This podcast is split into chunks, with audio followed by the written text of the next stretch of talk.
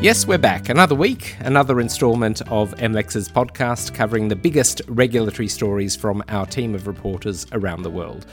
This week, a fascinating yarn from our Brussels office, which looks into how environmental activists are turning to courts across Europe to have their arguments about global warming listened to and on occasion validated.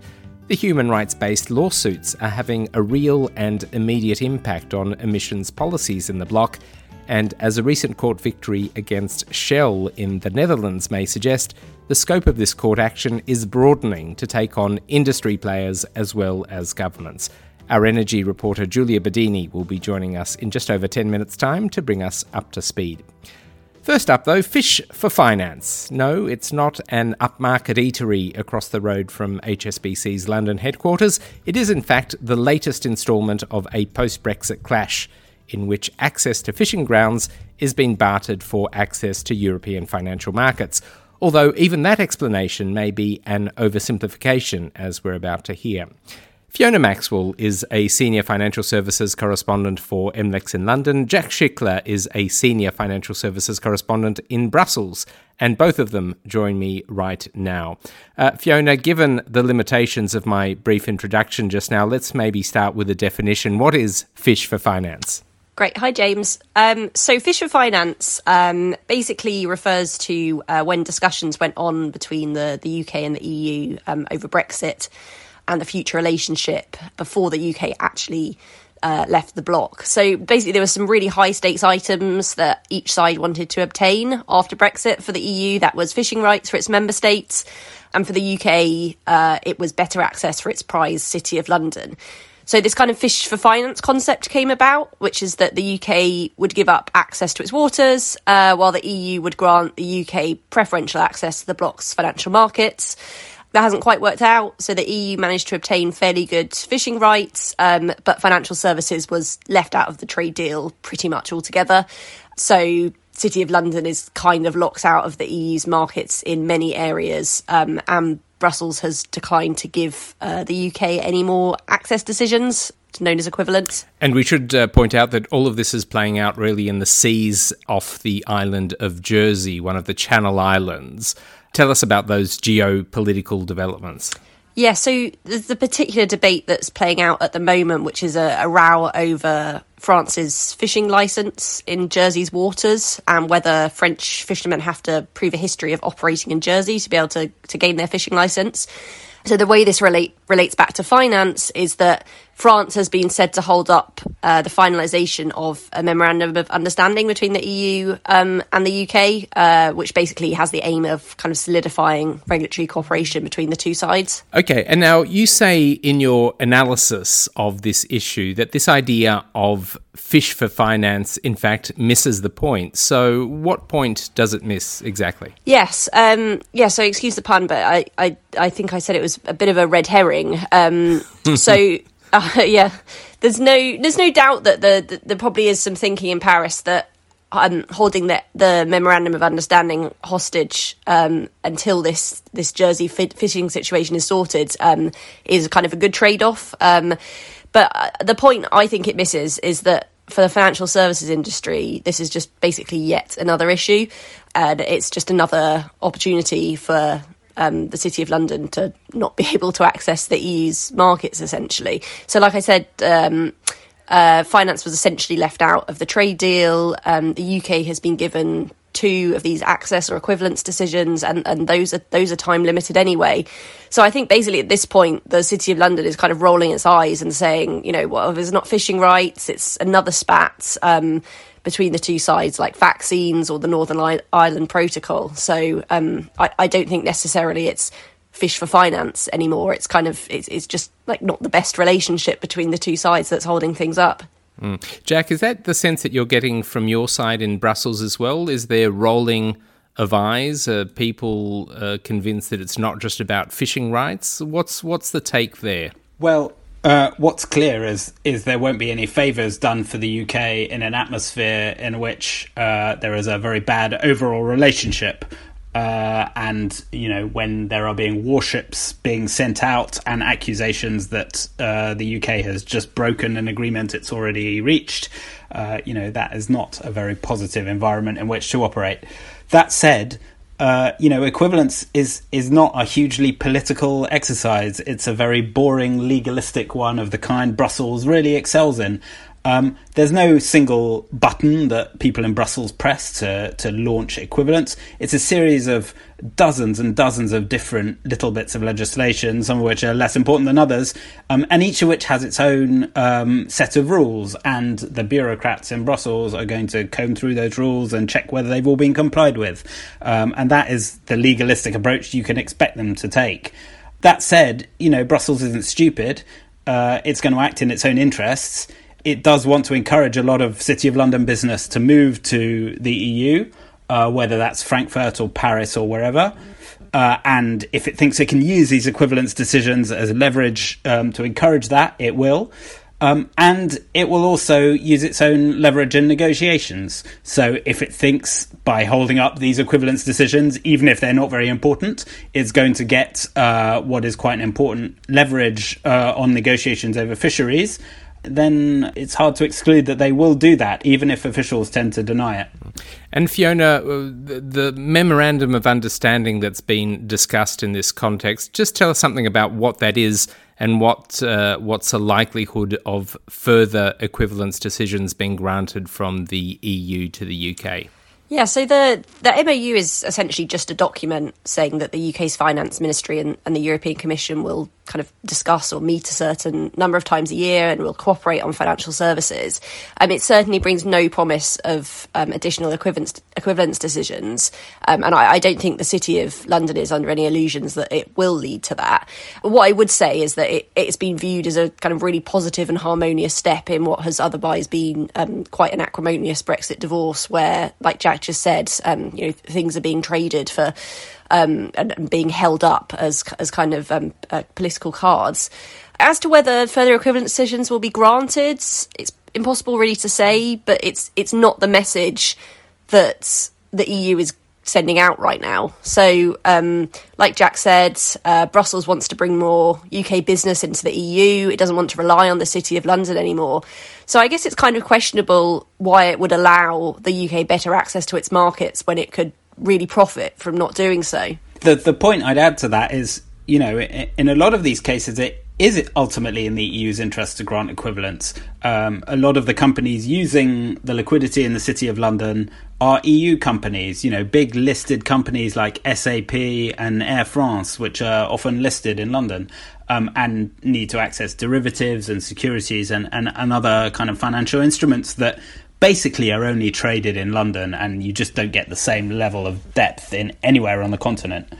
Uh, so you know, in a sense, they're shooting themselves on the foot, and they've kind of they've given these kind of emergency equivalence decisions already um, because EU companies want them to. So uh, it's not necessarily just about the finance industry. There are some real economy companies here.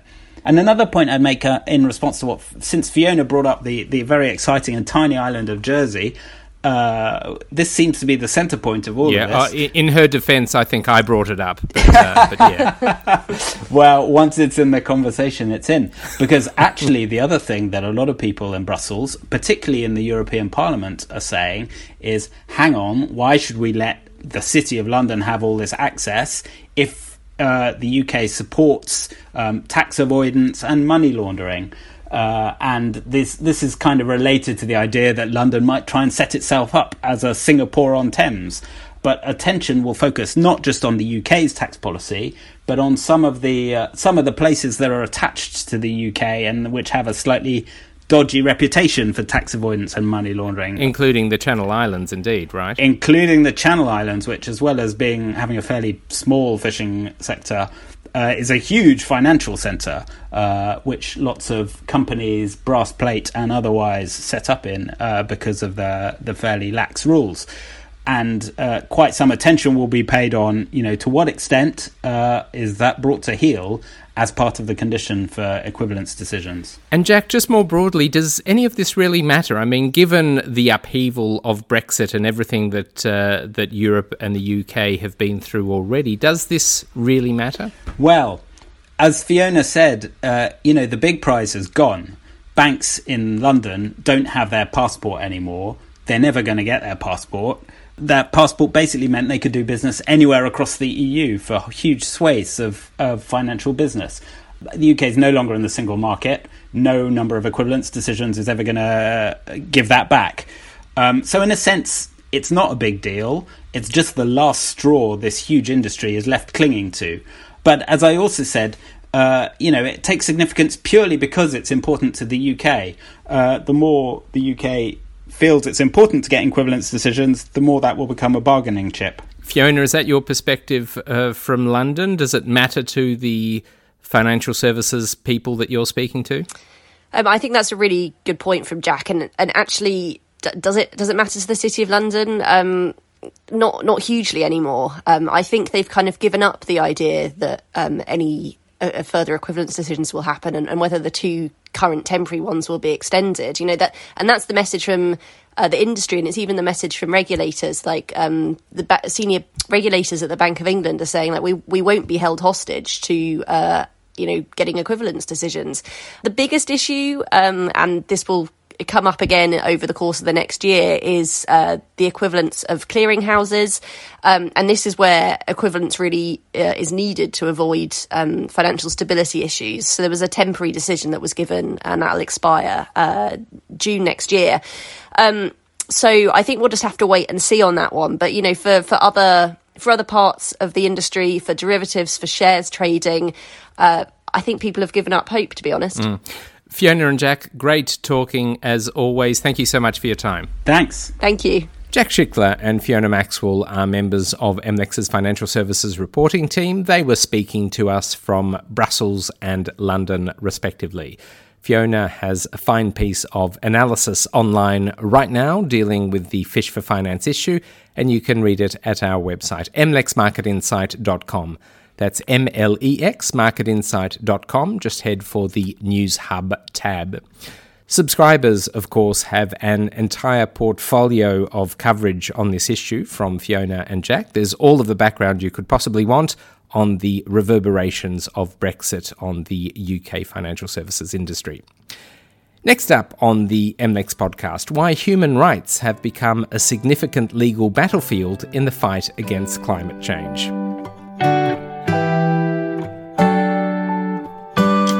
Thank you so much for sticking around. James Panichi is my name. I'm MLEX's Asia Pacific Senior Editor. It's great to have your company today. Don't forget that you can subscribe to MLEX podcasts on iTunes, Spotify, SoundCloud, and Stitcher. Now, lawsuits by activists targeting EU governments are emerging as a fresh source of regulatory risk for businesses, with national courts increasingly persuaded to order policymakers to do more to hit climate targets.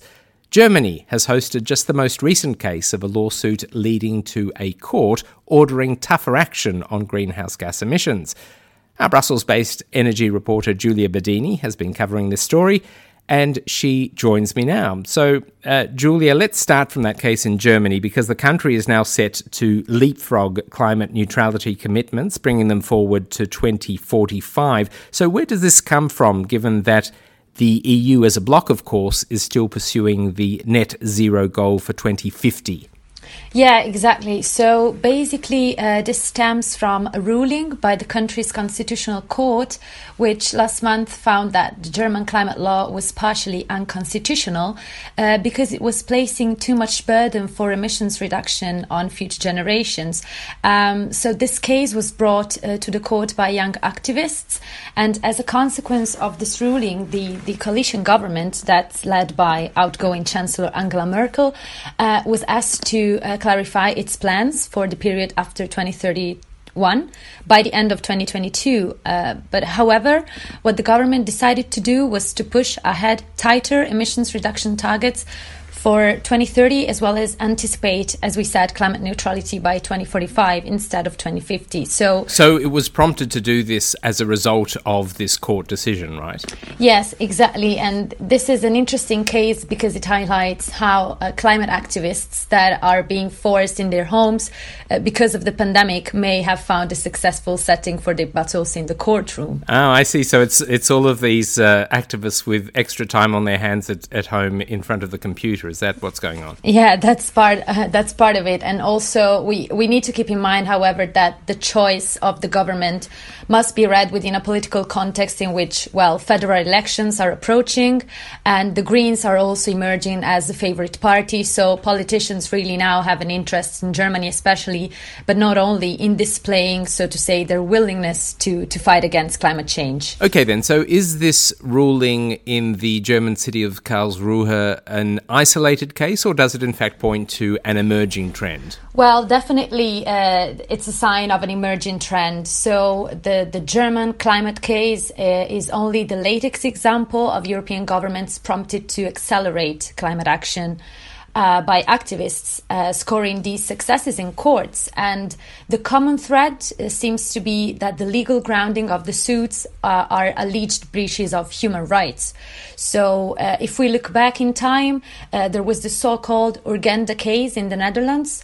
Uh, and that was a bit of a, of a trendsetter in climate litigation. This was initiated in 2015 uh, by an environmental group uh, and supported by hundreds of citizens, and finally ended in 2019 with a ruling again by the Dutch Supreme Court that forced the government to raise its goals uh, for climate for 2020. And that prompted similar challenges across uh, different countries in Europe, including France and Belgium. And after that, we've seen similar cases in Ireland last year. And then earlier this year, uh, there was an administrative court in Paris who basically reprimanded policymakers for not doing enough to cut pollution as pledged in the in the Paris Agreement. And Julia, the key to, to what you're telling me is that they're going through a, a particular route, and that is human rights. They're not uh, arguing uh, this on the grounds of environmental laws. They're talking about a person's basic human right to uh, avoid uh, climate change. Yeah, that's correct. So sometimes they tend to refer to national environmental law as well, but uh, it seems to be that the most successful part of the lawsuits are, are based on human rights. Yeah, exactly. Mm. Now, part of the success of these cases will be determined by the level of access to justice that individual citizens and environmental organisations will have. So, what are the prospects uh, for that in Europe? Yeah, so uh, when we look at national courts and legislation, NGOs uh, so far have proved quite successful at having their environmental cases heard and judged. Uh, but that isn't the case for EU courts in Luxembourg, uh, because there, let's say that the bar to, to have legal standing remains very high. Um, and to give you an example, uh, judges recently rebuffed a, a, climate challenge that was filed by a group of families uh, saying that they were not individually concerned by the policies that they challenged, and that was a climate package. Um, and, and this is known as the People Climate Case. Uh, however, if we look ahead, things uh, could change uh, because the, the bloc's governments and the European Parliament are now negotiating a reform of the Aarhus regulation. And that's a piece of legislation which determines to what extent NGOs can challenge EU acts. Uh, and so, uh, as it stands, for example, regulations and directives cannot be appealed, but time will tell us if this will be will be tweaked. And on top of that, we now have uh, the European climate law that sets targets for 2030 and 2050. And I'm sure activists won't be shy to to invoke that in front of national, if not EU, judges in the future. All right, so much uh, for NGOs and their future prospects. What about business? Why should businesses worry about this trend? Well, uh, first of all, we shouldn't uh, overstate the impact of such rulings, uh, siding, as we said, with climate activists, because in general, many jurisdictions, especially Europe, are clearly underway towards stricter environmental rules. We have low carbon technologies becoming market ready at a fast pace, and there's a general political will to, to press ahead green policies. Think of the Build Back Better uh, narrative now. Uh, this means that businesses are set to face tighter standards on emissions and requirements to switch to clean energy in any case. However, what intervention by national courts and by judges can do is lead policymakers to, let's say, shift gear and accelerate policies that otherwise could take years uh, to be agreed and enter into force, especially when it comes to EU level legislation. So the risk is therefore for businesses to see tighter rules and higher carbon prices sooner than expected. And in a way, this could generate some, some degree of uncertainty for, for companies. Okay, now let's get to the most recent example of this. Uh, this week, a court in the Netherlands uh, ordered Shell to slash its carbon emissions by 2030. So the, the court sided with climate activists who had brought the, the lawsuit to the court. It was a decision that obviously attracted international headlines, but what is peculiar about this latest case and how does it relate to the other cases that you've been following? Yeah, so uh, the case uh, is a first of its kind because it saw activists score a climate case victory against a private company instead of a government. And so, in particular, in this ruling, the Dutch judges underlined that non state action is also needed to implement the Paris Agreement and that companies are liable for climate change, for their emissions, so not only policymakers. Um, and basically, they argued that businesses' contribution to climate, uh, to global warming can result in breaches of human rights, and companies have an individual responsibility for that that's uh, largely recognized in international law. So this isn't the end of the story uh, because Shell said it will appeal the ruling. So this will continue probably for some years. Um, nonetheless, uh, climate activists have hailed this as a historic victory, and it's very likely that the case will have international resonance as momentum around climate policy continues. And more broadly, uh, there's a lot of consciousness of environmental damages and rising uh, temperatures uh, in the population as well. Julia, these are extraordinary developments, so thank you so much for following them with uh, such care and thank you for talking to me uh, today. Let's catch up again very soon. Thank you, James. My pleasure. Speak soon. Julia Bedini reports for MLEX on EU energy issues from Brussels, and her analysis on the ramped up legal challenges by environmentalists is online, ready for you to peruse. mlexmarketinsight.com. That's mlexmarketinsight.com just click on the News Hub tab. And when you log on to the MLEX website, you'll see a bright banner directing you to our most recent special report on the high stakes Epic Games versus Apple lawsuit in the United States. This is a fight that goes to the heart of Apple's App Store and is in many ways the harbinger of other antitrust legal challenges to come. If you enjoyed hearing our San Francisco correspondents Amy Miller and Mike Acton chatting about this on last week's podcast, you'll love to go through the enormous amount of reporting they've done on this issue alongside Mike Swift. The special report is ready for you to download. You'll see it the moment you land on the MLEX website. Very sorry to say this, but that's all we have time for today. We'll be back in your feed next week at more or less the same time. From me, James Panichi, and everyone here at MLEX and LexisNexis, thank you so much for listening. Bye for now.